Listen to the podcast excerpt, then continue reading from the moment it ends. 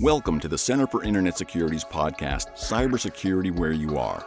Cybersecurity affects us all, whether we are at home, managing a company, supporting clients, or even running a state or local government. Join CIS's Sean Atkinson and Tony Sager as they discuss trends and threats, ways to implement controls and infrastructure, explore best practices, and interview experts in the industry. We are here to bring clarity to these complex issues to bring confidence in the connected world. Well, thanks everyone for joining us today. It's a pleasure to uh, kick off our CIS podcast series here. Uh, uh, if you don't mind, I'm going to give you a little bit of background on what we're trying to achieve here. I know you're flooded with uh, podcasts and all kinds of information to, to sort through, and maybe I can help you understand what we're trying to do that we hope is useful to the folks that follow our work. So, the Center for Internet Security, a small but mighty nonprofit, and I think one of the the reasons to pay attention to what we're doing is that we play a unique role in the cyber ecosystem. So we are the home of security best practices. That's how many of you know us, the home of things like the CIS benchmarks and the CIS controls. What many of you may not know, unless you're directly involved, is that we have a massive nationwide 24 7 operational mission. That is, we are the home of the multi state information sharing and analysis center as well as the election infrastructure uh, information uh, uh, sharing and analysis center. And so that gives us, you know, it's pretty unique for a, sort of a, a professional advice giving organization to have such a large scale operational kind of uh, capability. And so, you know, we're in this fight 24 7 with many of you, especially if you have anything to do with state, local, tribal, or territorial governments. In addition to all that, though, we're also a, a, computing enterprise like many of you. We are working entirely from home as a result of current conditions. But even before that, you know, we're a modern computing enterprise with all the issues, all the technology challenges, and the security worries, and a mixed workforce that's both on site as well as working from home or anywhere around the world. We have a lot of interesting challenges too because we have a worldwide volunteer audience. So we have to connect a lot of people to share ideas, to create the content that CIS produces. And we have the usual, in fact, maybe a larger than usual range of complicated business partnerships all across the industry and with lots of partners, both uh, US and around the world. So, you know, we're in this game. We have to worry about all these kinds of things. So it's a, a great opportunity for you to hear multiple sides of this problem. And I'm joined by uh, Sean Atkins, our uh, CISO, who lives and breathes these kinds of problems every day. And uh, I think uh, over time you'll get to see we have our share of these issues. For a small company, we have an astounding range. And so we have to worry about a lot of things and face a lot of the same challenges that you face. So our hope is with that range of things that we deal with, uh, we we are going to try to provide some insight and some thinking there. CIS has always been about uh, trying to uh, bring order to chaos to simplify really complicated issues. Right, the the issues that underlie uh, cybersecurity are not trivial, but we also have a tendency to make them more complicated through the language, through the special skills that are involved, and so many people struggle. You know, this has gone from something that only a few specialists cared about to something that basically everyone has to worry about at some level. And so uh, I often say that uh, security wizardry and security magic are great job security for old folks like me, but it's not very good public policy and it's not very useful to the economy at large. So our goal is to try and help you understand the most important things out there, right? Not confuse you or overwhelm you with all these other things, but to really give you some sense of what we think is the most important based upon our work, our partnerships, our analysis, and so forth. So with that, uh, here's how we're going to start off today. I'm going to give you a quick uh, little bit of background about my uh, my life in cybersecurity. Uh, ask Sean to do the same, and then and uh, for an opening topic, we're going to talk about uh, something you've probably heard a lot, but maybe haven't thought deeply about, and that's cyber hygiene. I'll I'll frame that discussion for us. So as far as as far as my life in cyber goes, I'm at 43 years, I think now, and counting. most of it at the National Security Agency. Uh, I started in the late 70s, uh, background in mathematics. Had no idea what this stuff was all about. And uh, so I found myself uh, um, hired into what was called the Communications Security Intern Program. Uh, primarily mathematicians uh, focused on the security of US systems. And so the National Security Agency, uh, most of you think of it as the big intelligence agency, which it is, but about 10% or so of the agency's resources and missions are dedicated to defense. And at that time, very focused on the Defense Department. And the sort of problem of that era was really about uh, confidentiality and about cryptography. That is, security was essentially equated to uh, the strength of our mathematics. And so if we could equate the the security of, for example, our, uh, of our messages with the uh, difficulty of solving a hard known mathematical problem. You sort of got the benefit of centuries of the some of the greatest minds in history thinking about how to solve those problems. And uh, lucky me, in 1981, I shifted career fields from math to computer science. Uh, I was just fascinated by what we called back then the personal computing revolution. So the notion of having an Apple II Plus on my desk was just astounding. And it took computing from kind of this abstract idea where there were people in a back room with some big machine and I would feed them cards and get printouts back to something that sat on your desk. And I was just hooked and fascinated. So, uh, lucky me, I got to ride the wave that we now call cybersecurity and watch how the problem of security morphed from a real uh, tight focus on cryptography and mathematics to this much broader focus on the information, on communications, on you know the whole range of things that we have to worry about. And it shifted from this focus on the government and how our government is fighting their government or trying to get advantage uh, to this thing that really underlies our economy, right? That is, uh, everyone has to worry about it, and you know the rate of criminality, the all the issues around social media security have made this just a mainstream activity. So that's been my life in cyber. The last five years plus, I've been at the Center for Internet Security in my second career, and uh, you know, as part of the really this interesting and really effective nonprofit uh, organization. And for me, this is just a continuation of life in public service. So a chance to be involved in these big themes, try to help people uh, sort out what's important and what they ought to do about it. Uh, so with that, I'd like to introduce our uh, CISO here at uh, CIS, uh, Sean Atkins, who, again, as I said, he's, he'll bring a unique perspective, and I think one that's shared by many folks who would listen to a podcast like this, right?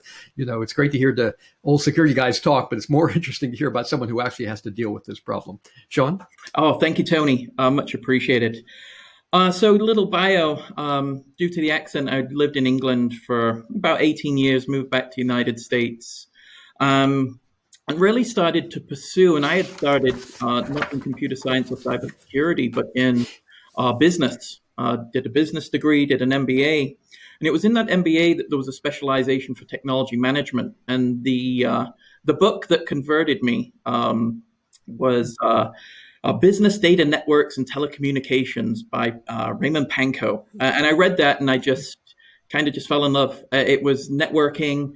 Um, I had no idea as moving into the technology management specialization, uh, but I was hooked from there. Um, from there, I got an opportunity to be an IT auditor, a very small uh, regional um, distributor here in the northeast of the United States. Um, did IT audit, and that all came about really due to Sarbanes Oxley. Uh, so in 2004, hmm. uh, really Section 404 came into play, and uh, the company needed somebody with some acumen in both business and IT, and I was building that and never looked back. So from there, I moved into state government, had a seven year career basically in state government, um, working multiple IT positions all the way up to uh, security manager, um, implementing uh, PeopleSoft.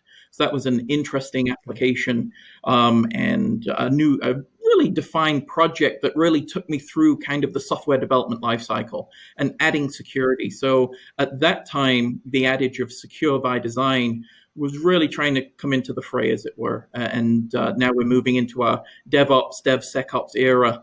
Um, I wish I had it back then, but you know, lessons learned. We're moving forward. Um, post the state career, moved into high tech manufacturing and working with the Department of Defense. Um, and then now I've been with uh, CIS for just about three years um, in the CISO role. Again, loving everything we do uh, trying to advance the career and uh, you know w- working with Tony and others in the organization to really start to frame the underlying issue. And to Tony's point, you know, as we mentioned previously, we're we're kind of living it. So it's not only are we providing the best practice, but it's also implementation as well.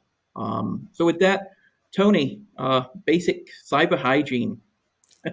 sure. Yeah, happy to talk about this. It's uh, so this is a, a topic I, I, used to say. Uh, uh, basic cyber hygiene, often stated, never designed or never defined. You, you, know, it's it's one of those sort of a catchphrase that has a certain appeal to it, and lots of folks have talked about it. For, actually, I, I, dug back through my notes, Sean. Believe it or not, the first time I made reference to it was in uh, a presentation I gave in 2004. Oh, and it may have been earlier, but I just don't remember. And we called it network hygiene. So at NSA, we'd all trained ourselves. The network is everything. And that was kind of the, exactly. the mantra of the day, as opposed to cyber is everything. Yeah. And um, it was based on my observation. So my interest in this idea and it's important really goes back to, to you know late 90s early 2000s so i, I mentioned uh, you know 35 years of the national security agency all of it in in uh, cyber defense what we would now call cyber defense and all of that really in security testing for defense so the things that we kind of take for granted in the industry, uh, you know, penetration testing, red team, zero days, you know, that was my life. Uh, originally finding them in mathematics, primarily around protocols and encryption schemes and randomization. And then I mentioned in the early 80s, shifting to computer science. And that really uh, gave me the opportunity to think about and see a lot of things break. So if I could if I could divide up my career conceptually, be basically the first third, and this is not linear but conceptual, was about learning the craft of finding flaws in systems. Right? How could systems be uh, manipulated to take advantage from an attacker's perspective? So my job was to do that in a friendly way on behalf of the U.S. government against U.S. government systems and uh, so did that you know both both uh, sort of I, I, spent a lot of time staring at other people's software for a living right looking for flaws uh, involved in both uh, uh, software testing uh, sort of hypothesis testing and then field testing so live operational you know again what we would call penetration testing today so that first third was really sort of learning the craft, right? Learning it from masters and, you know, uh, learning the technology and, and what to do about it. I moved into management kind of for my second third, and that was the chance to supervise work, to train other people, to connect with other managers. And what that gave me was a chance to see this failure at scale, right? See, you know, eventually my, my capstone job was running what was called vulnerability analysis and operations. So think of it as everybody at the agency who was finding flaws for defense, right, as part of the defensive mission. So seven, eight hundred people, every skill you could imagine, right? When when nations attack each other, uh, there there are no holes, right? It's a it's the, the term is full spectrum. Yep. So it's not sort of just packets over the wire. It's about signals and mathematics and you know all the the complications that come with this uh, uh, with this kind of thinking. And so I got to see failure at very large scale. And I got to see it as, you know, here's what we demonstrate by going out to test the US government, the Defense Department, and we're observing this kind of stuff. But I can say um, with a straight face, I'm one of the few lifelong defenders who also lived inside an intelligence agency. And so got to watch the nation state fight. You know, what we did to others, what others did to us, what people did to each other. And so got to really see a lot of things that were not generally available to the public. And the conclusion that I drew from this, especially, uh, say, concerning the Defense Department or the US government or the US industry at large, was why are we seeing the same problems over and over again? Right. right? There was an implicit part of our business model. We didn't think of it that way, but I, I came to think of it this way. You know, if we just told people what they're doing wrong, they would be so inspired or educated or ashamed they would immediately fix it. Right. And boy, much to my much to my chagrin, that that has never turned out to be true. Yep. Because the, it turns out the psychology and the technology and the issues, right, of solving problems is a lot different than pointing them out. And it's it's important to point them out. It's important to understand them, right? Look for root cause, look for commonality, and so forth. But just telling people isn't good enough. And that's what I observed, right? And you know, other people drew a conclusion that said, why are def- why are our defenders so lazy? Don't they care? and I couldn't buy into that because I got to know lots of great people, right, who ran systems for the US government for a living and wow, these are amazing people really working hard, right? With very complicated, fragile technology, with really determined, highly motivated attackers coming after them. And so it came, you know, what, what I observed was we're seeing the same problems because we haven't built the right kind of foundations for defense. So, um, so I started speaking publicly in about year 2000. And uh, this was a big shift for NSA to get involved in the public, uh, both because it became a more public problem, but because it was a chance to share lessons learned. And again, I started to get overwhelmed by questions because people were just sort of oh, here's an opportunity to ask someone that, you know, we, we'd never had to talk to before. And people would ask me things like, well, what do I do about this problem? And I would say, hmm, right. And I would hesitate because you could tell I never had the responsibility to fix a problem. Right. My job was to point out problems. And boy, that's great work if you can get it, right? Yep. There's nothing better than pointing out other people's problems and walking away. So, but I, I just felt like, and this is the last third of my career. What are we going to do about this? Right? Why do I need 100 people to tell me I'm not patching my systems well? Why do I need these incredibly scarce, valuable resources to tell me I'm not doing the basics in my defense? And so how do I how do I translate that? So so this became something to think about, right? This idea of what is really the problem, and are we uh, keeping people from from getting to solutions because they're overwhelmed? And that was the conclusion I reached. Right? It's, it's not that people didn't care; it's that they're overwhelmed. They they don't know where to focus. The industry is full of really bright people who speak a different language than most most people do. Uh, and so there, you know, there's a whole jargon problem. The technology is complicated, fast changing. The attackers are changing all the time. And so there's a need to try and sort through all that, right? To make sense of this problem. But I became convinced, and this is the, the setup for today, is really about the importance of a few foundational things. So having again lived with nation state attackers, I really came to appreciate the importance of visibility? Uh, attackers don't like to be seen and the more visibility you have, right? Someone, Sean, you know, who's, for example, who's responsible for an enterprise, you know, if you don't know what you have, it's pretty hard to defend.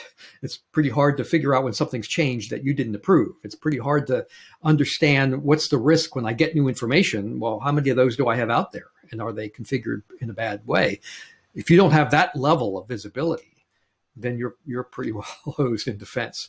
And by the way, the attacker knows that and takes advantage of that, right? And skirts around the edges and hides in the noise and the uncertainty. So your ability to take some basic steps is really, really important. And so this idea of, you know, can we identify that set of things, right? Can we help people focus in on both what is important to do, but also foundational?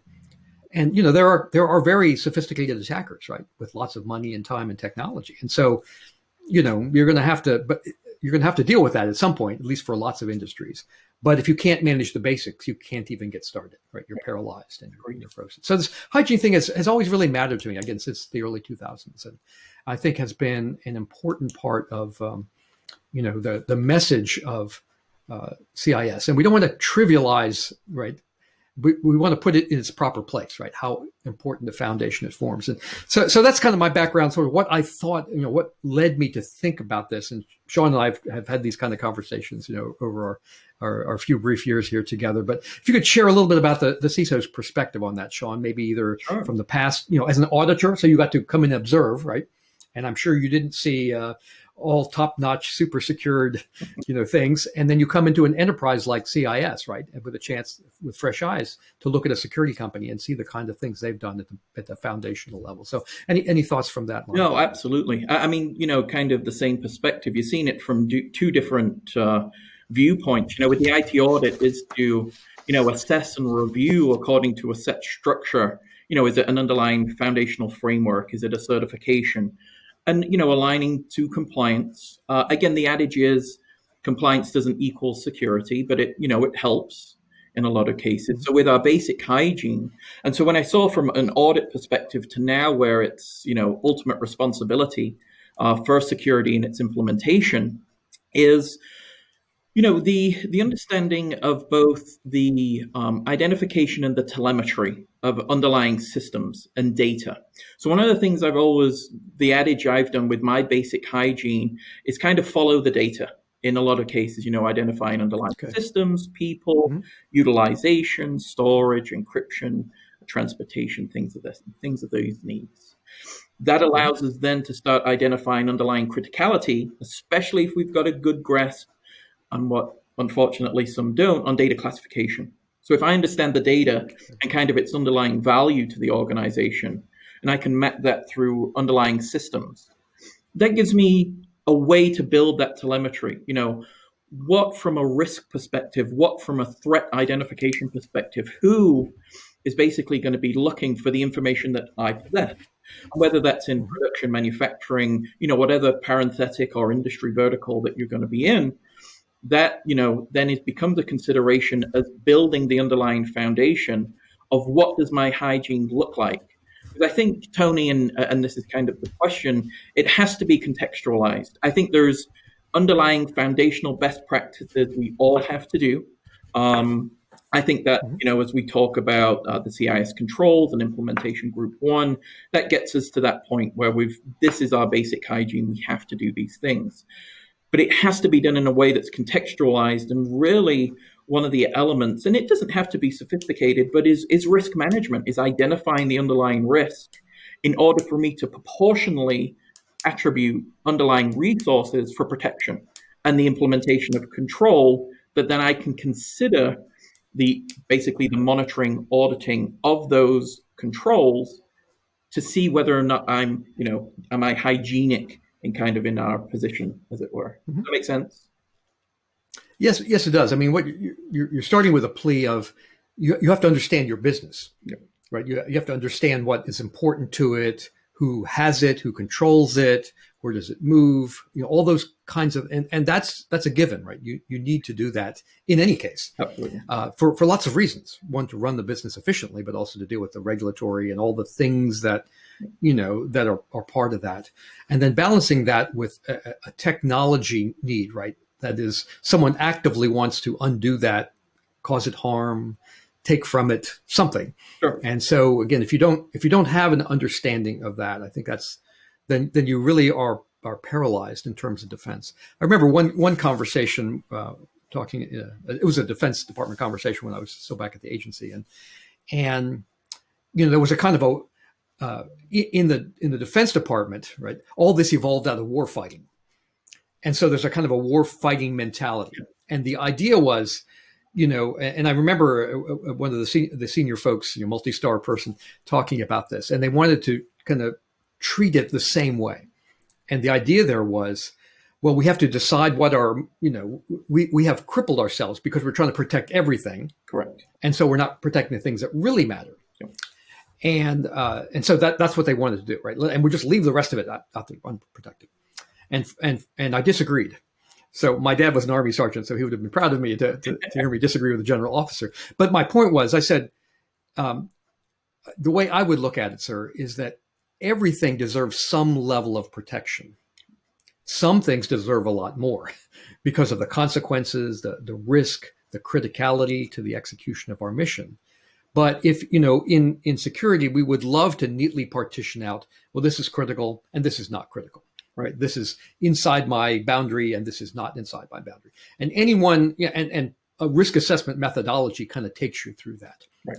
But, but anyone that believes they've done that neat partitioning you know 100% correctly is is in for a surprise at some point right because something's going to change and so a prudent approach is to say you know what's the basics that should underlie my entire IT infrastructure to support my business in parallel with the discussion which you led right which is yeah but what really matters to my business and who has control over it? What creates it? What moves it? Where is it stored? How's it destroyed?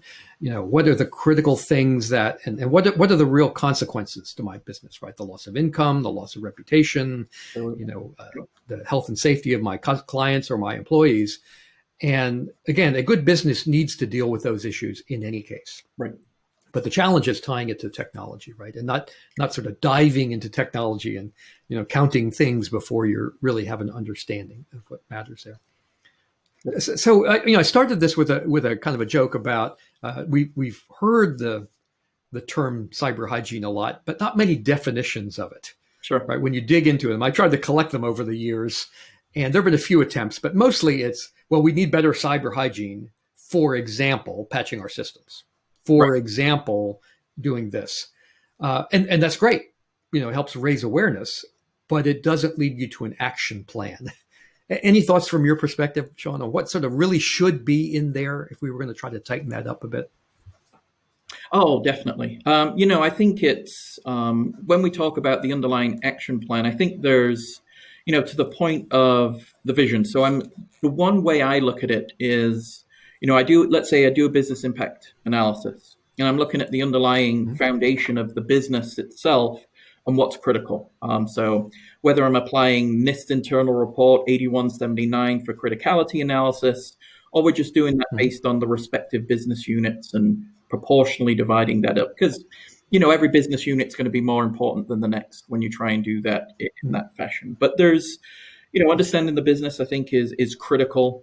I think to add to the underlying information and telemetry piece that you mentioned is the interconnection between identifying the underlying asset and the true value within the organization. So without that, okay. it's then not able, we're, you know, as an organization, we're not able to sufficiently apply the right controls. And when I talk about controls, because there's, to your point, you know, there's this difference between awareness and then implementation and effective control and really metrics around whether or not it's sufficient, supporting. And it gets to another question that, you know, we can discuss is how much is enough in a lot of cases? That's right. another question that people ask is have I done enough to protect the underlying asset?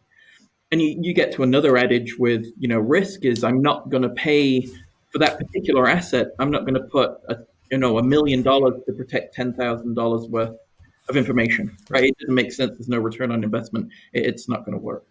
And so I think the communication and the requirement between kind of an IT focused, business focused with this, again, I'll use the secure by design analogy, but you certainly need a champion in that particular position in order to reiterate the requirement. And those requirements, again, we could look at implementation groups, we could look at the CIS controls, we could look at NIST CSF. All of these things give you kind of the map, but not the directions in terms of implementation. Because that is mm-hmm. very contextual based on your underlying business processes. What am I using within my organization? And it gets to the fact that we then inventory and control and understand you maybe utilizing the data analogy that I'd used previously to flow that through an organization. Now I understand the business, interact then with IT to understand the underlying critical value of those particular assets. And then what does protection look like? And I think, Tony, you would agree, security is not about applying tools. And it's not about, you know, um, and again, I'll use kind of the vernacular of today is just because it's machine learning and AI enabled doesn't mean it's necessarily going to work, right? I mean, oh darn it, using advanced algorithms and statistics and probability and everything along those lines, right. But that doesn't mean necessarily it's secure, because I come back to the fact that I can apply every tool in the world, but if no one's looking, no one's aware, and no one it really understands the value of that data, now I've just basically lost my underlying infrastructure. I do not have control because that's the piece that I think fits in there is the underlying awareness of that information and utilizing it in a way that allows us to make risk-based decisions about what works, what doesn't work, and then what you would consequently do is gap analysis in terms of determining what am I missing? And you know, you can, and I think to your point, you know, I could, uh, as an auditor, let's say, go in from the past and make a recommendation and say, you're missing a password policy. what does that mean, you know, for the organization? Does it mean I just write something down and that's it? You know, is it his implementation? Am I talking about two factor? Am I talking about single sign on, password strength, mm-hmm. things of that nature? And it's it gets to that piece where it's you maybe miss the underlying context, but also the level of detail of implementation. Because it seems so easy for me to say to any part of the organization, implement this particular control. But without the context of the underlying operating system, middleware, applications, you know, kind of going through the, the, the hierarchy, as it were, um, what does that mean for the organization? It, implement encryption, you know, at the database level. Well, what does that mean? You know, is that going to have any uh, recurrence on the underlying service? Is it going to take too long for the service to generate information that's useful? Because at the end of the day, it's all about business value. And if we can't provide that with the context of security, um, it's a tough sell, uh, if you know what I mean, to uh, at least board levels, C level executives. Um, yeah. Well, I think you you asked a critical question in there, uh, which is the how much is enough question. Right. And I can tell you, as a, as a lifelong security attacker, right, for defense, yeah. we we were trained to give this answer more. right. Whatever you're doing, you need to do more, which um, might ha- has a certain level of usefulness in a security sense. Yeah but is completely unhelpful in a business sense. Correct. Right. You're not going to bankrupt your company, as you said, in the name of, you know, better security. And so it, it's actually again the, the perspective of, of history in here. We're at a really interesting point in time where this is becoming. I call it the uh, the, the mainstreaming of cybersecurity. Sure. Right. from the domain of wizards yep. to the domain of business decision making. And, and, and individuals make decisions along these lines too, right? They have to decide is it safe to use to go to this website to to give up my credit card information and so forth. But they're doing that without much information. And that's the challenge, right? We we are asking them to to make complicated decisions without really very good information.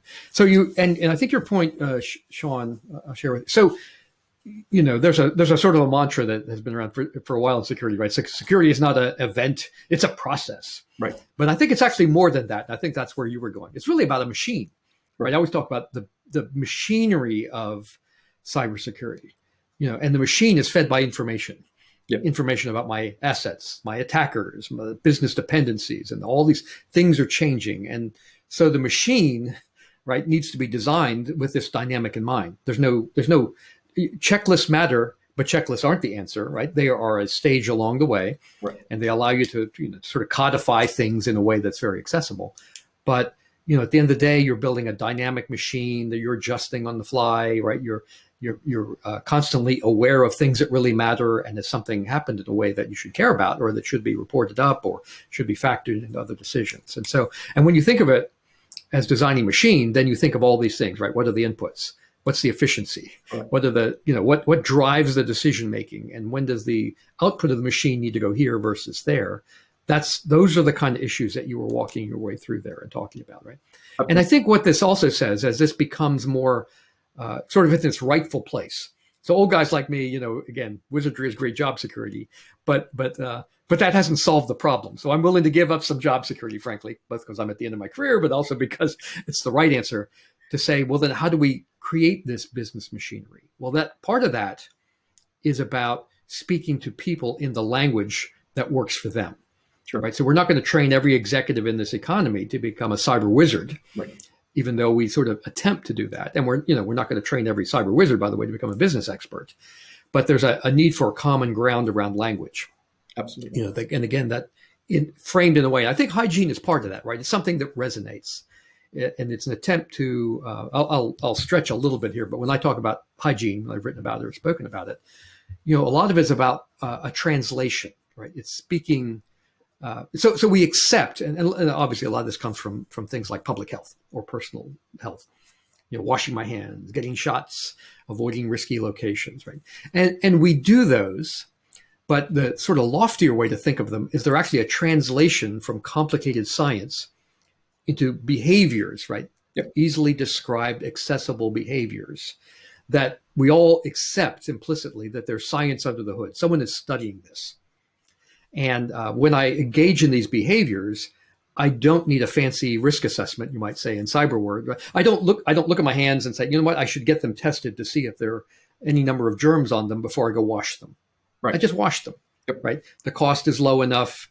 The the uh, the trouble I take is low enough and it's helpful enough in the general case. I don't need to have details, but I take on faith that someone has studied the transmission vectors of disease, you know, believes that at certain points in a day, given certain activities, it makes perfectly good sense to wash.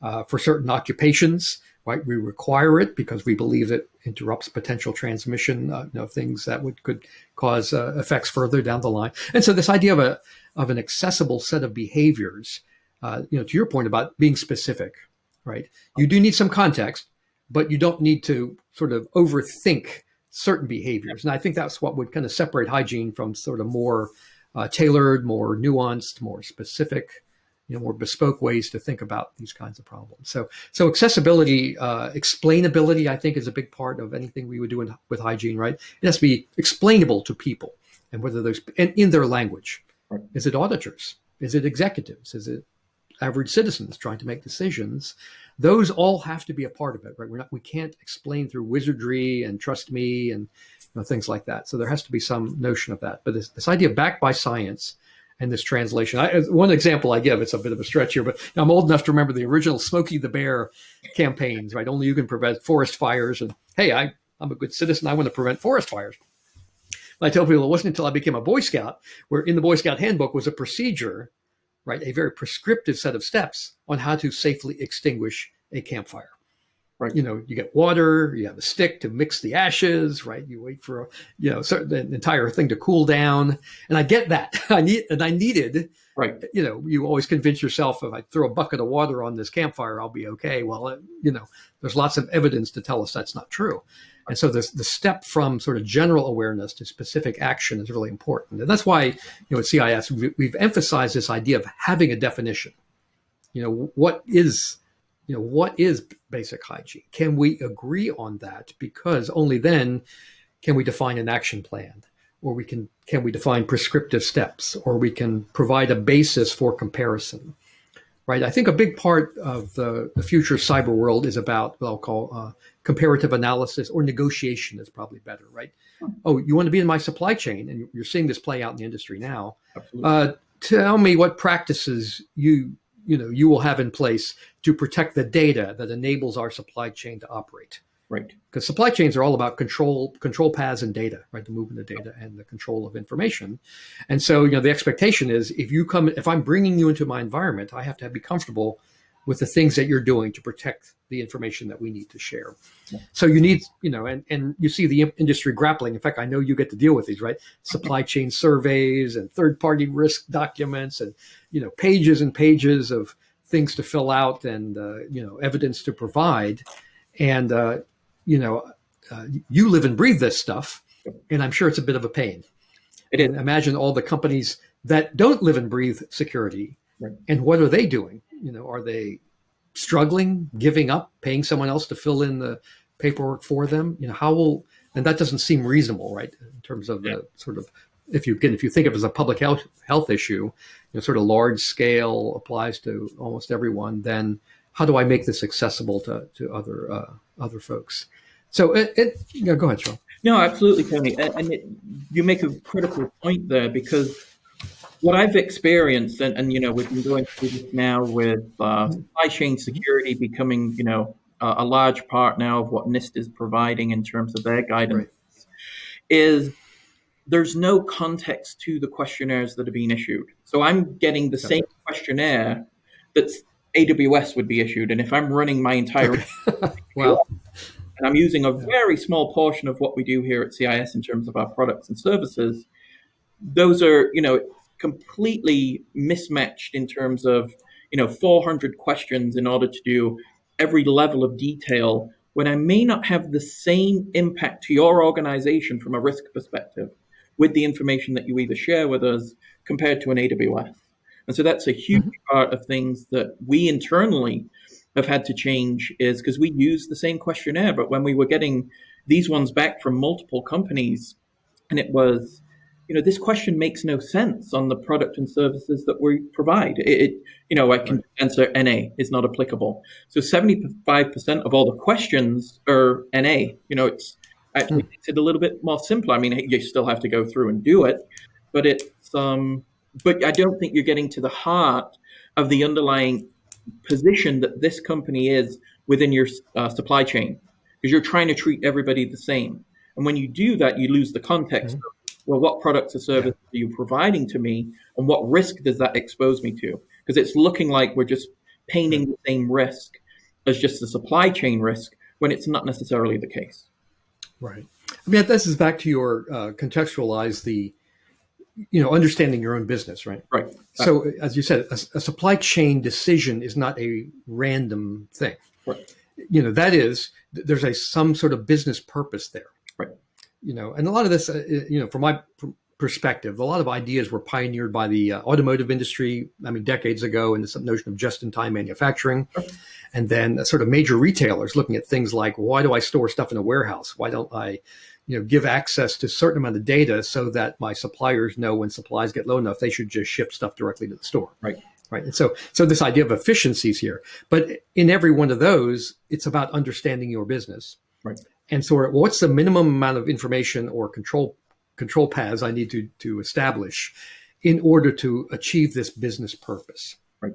And what were the possible consequences, right? Of you know, do I want to give someone direct access to my sort of in, my overall retail database? Probably not, right? Because they only need this much information to make that decision that I can build into my supplier contract. And so, what's the minimum that they need to you know to pull and do I make it available in some different way? Right. A lot of these also were, were hot issues for us in the Defense Department in the, what was called a coalition warfighting. You know, there's sort of a. I, I know this is not your world, Sean, but you had a little little time in the DoD, right? The idea was, I mean, ever since the late '90s, doctrine has been we never go to war without our friends. Correct. And by the way, we don't know who our friends are until the day before we go to war. Exactly. and half of our friends can't trust each other, right? So you have these very complicated business relationships. At the same time, you're trying to combine different partners' view so you can safely move expensive and scarce people and material from place to place, right? So what's you know the the, the government term is that what's what's my common command and control picture, Right. You know, and how do I generate that from multiple partners without really revealing everything, right? Without without putting us all in one wide open gigantic network. So, but as you said, it's really about the understanding of business purpose here. And if you don't understand that, well, then it's easier to send a 40 page supply chain question to everybody and hope for the best, right? Right. And so that doesn't really doesn't allow you to make sort of sensible decisions about that. Yeah. No, that's that's. So uh, I will share with you. This was a little before you joined us, Sean. There was an earlier what we called cyber hygiene campaign at CIS about the time I was joining in 2015. It had a nice ring to it. You know, it was based on the CIS controls, uh, what we now call CIS controls. And at that time, it was uh, controls one through five, right? This is basic hygiene. And there was a super simplification and there was a catchy phrase. I had to go look it up count, configure, control, patch, and repeat. Sure. And so that was the sort of equivalent of, you know, uh, you, only you can prevent forest fires, I think. You know, well intended, lots of people. It was very accessible, understandable. Uh, and it, it brought this notion of sort of basic visibility and control of my assets, right? Counting them, Right. configuring them well, and this idea of uh, you know I'm I'm I'm running a cycle here. Right? I, I have to keep doing this. I don't get to just do it Right. and, and fill out the form. I have to keep doing this. So there were a lot of positive things there. It didn't go very far, but it was a you know an honest attempt at this kind of philosophy that we've been discussing here. Yep. Uh, more recently, you know, we've formalized that definition. You hinted earlier, and for our audience, this idea of uh, IG1 or implementation group one. The idea was to define a subset of what we now call the CIS controls, right? Some of you might know it by earlier names. But, you know, even that, we found that small and medium uh, enterprises struggle to get started or they need some help. You know, they, they want to start with number one and work their way through to 20 Correct. and that wasn't very sensible either. And so the idea was to say, you know, what are the found if we look across all the 20 at the lower level, at the, what we call the safeguard or subcontrol level, what's the minimum set of things that we think everyone should do, Right. right? And these are not throwaway, just do these things. These are foundational things upon which you can build later.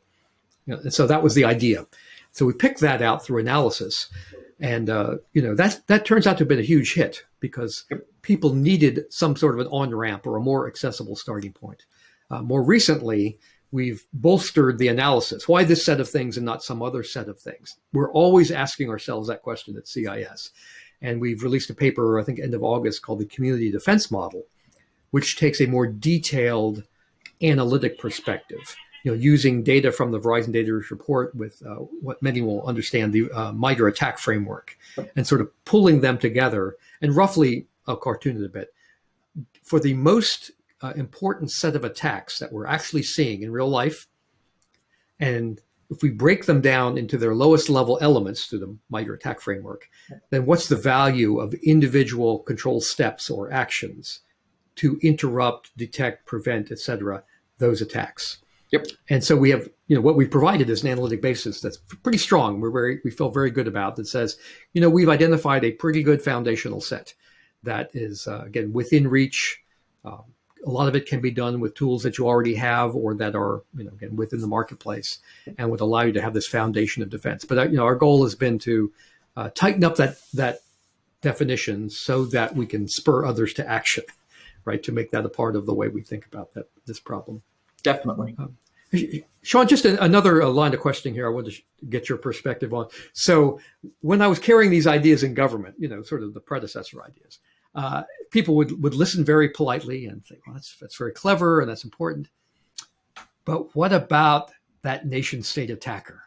Right. What about those APTs? Yep. Yeah, that's hygiene stuff. That's great. I love to wash my hands and yeah, that, yeah. But what about this? You know, what about this other thing? Any any thoughts on there?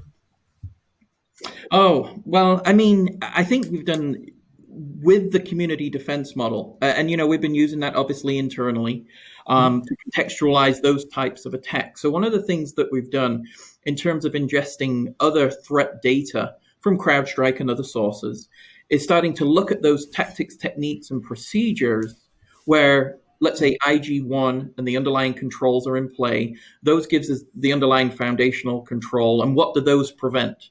And what's our most likely APT that would be looking, you know, based on their tactics, based on who they, you know, are interested in, let me put it that way, in terms of their attack vectors and their methods of utilizing those particular right. tactics, techniques, and procedures.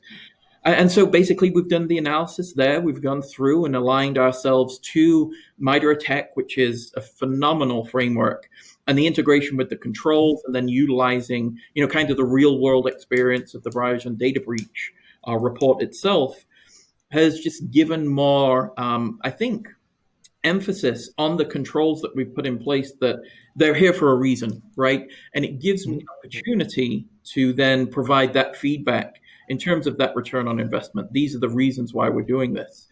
And again, that has to be contextualized for the underlying industry vertical where we're seeing, you know, these uh, these particular APT groups. And in some cases, you know, organizations, um, I think, like to focus on those because it's the uh, you know that that's kind of the cool stuff within you know patching. Uh, right. You know, we've heard about that for 30 years. No one's doing anything about it.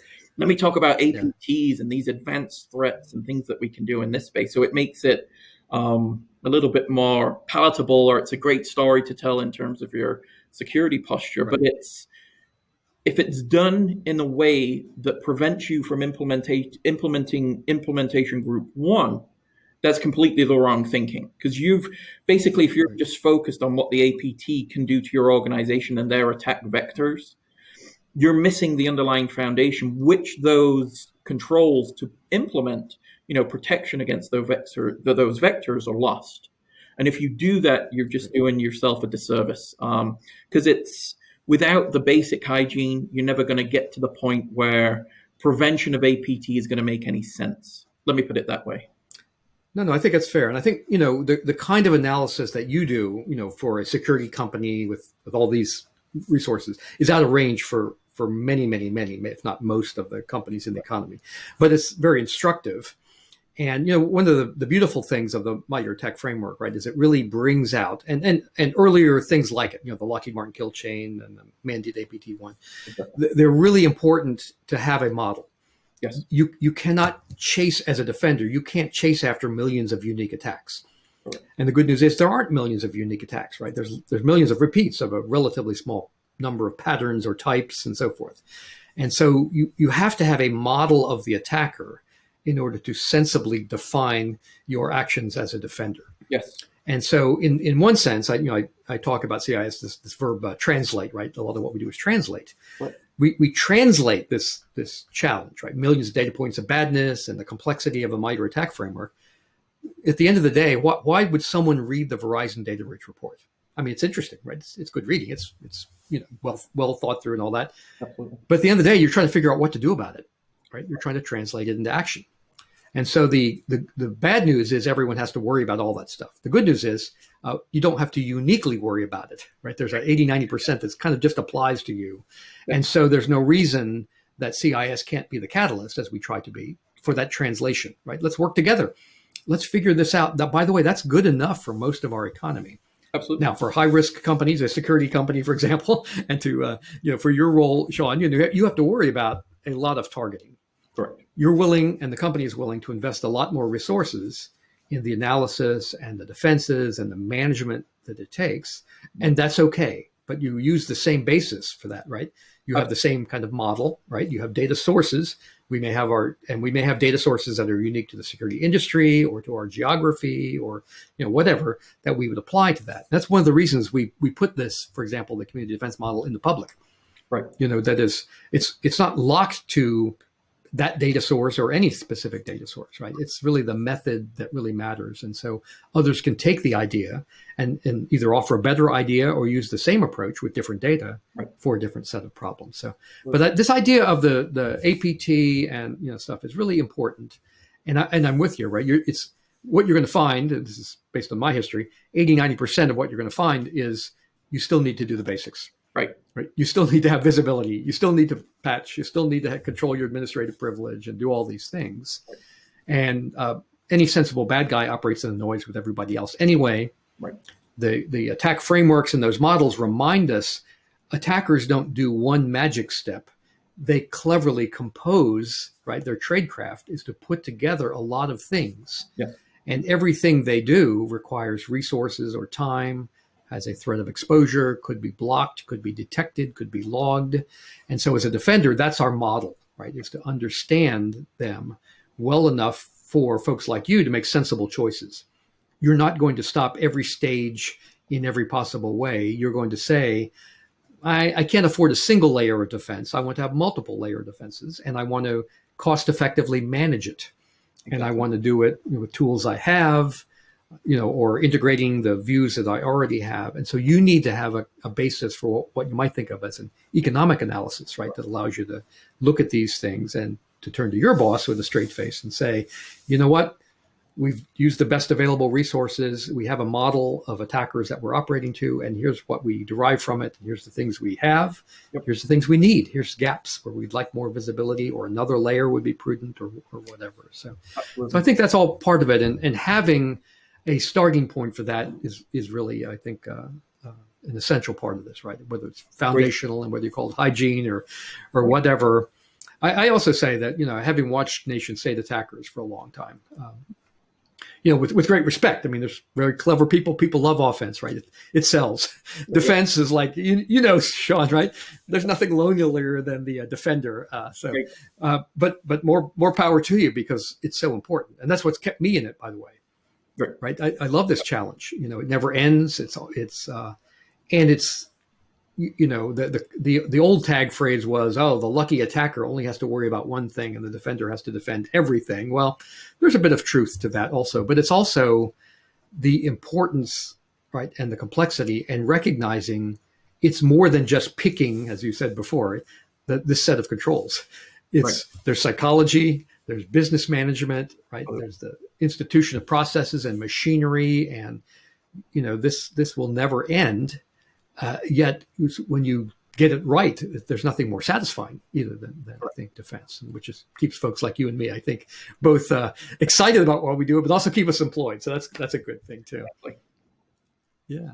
So, uh, Sean, uh, you know, I think think we'll uh, wrap up our time here. It's been a great discussion with you as always. Uh, any last thing or lesson or uh, a thought you'd like to leave with the audience about this idea of uh, cyber hygiene or sort of foundational defense? Yeah, no, I think the um, I think as we've gone through and discussed kind of the approach, you know, that I've taken.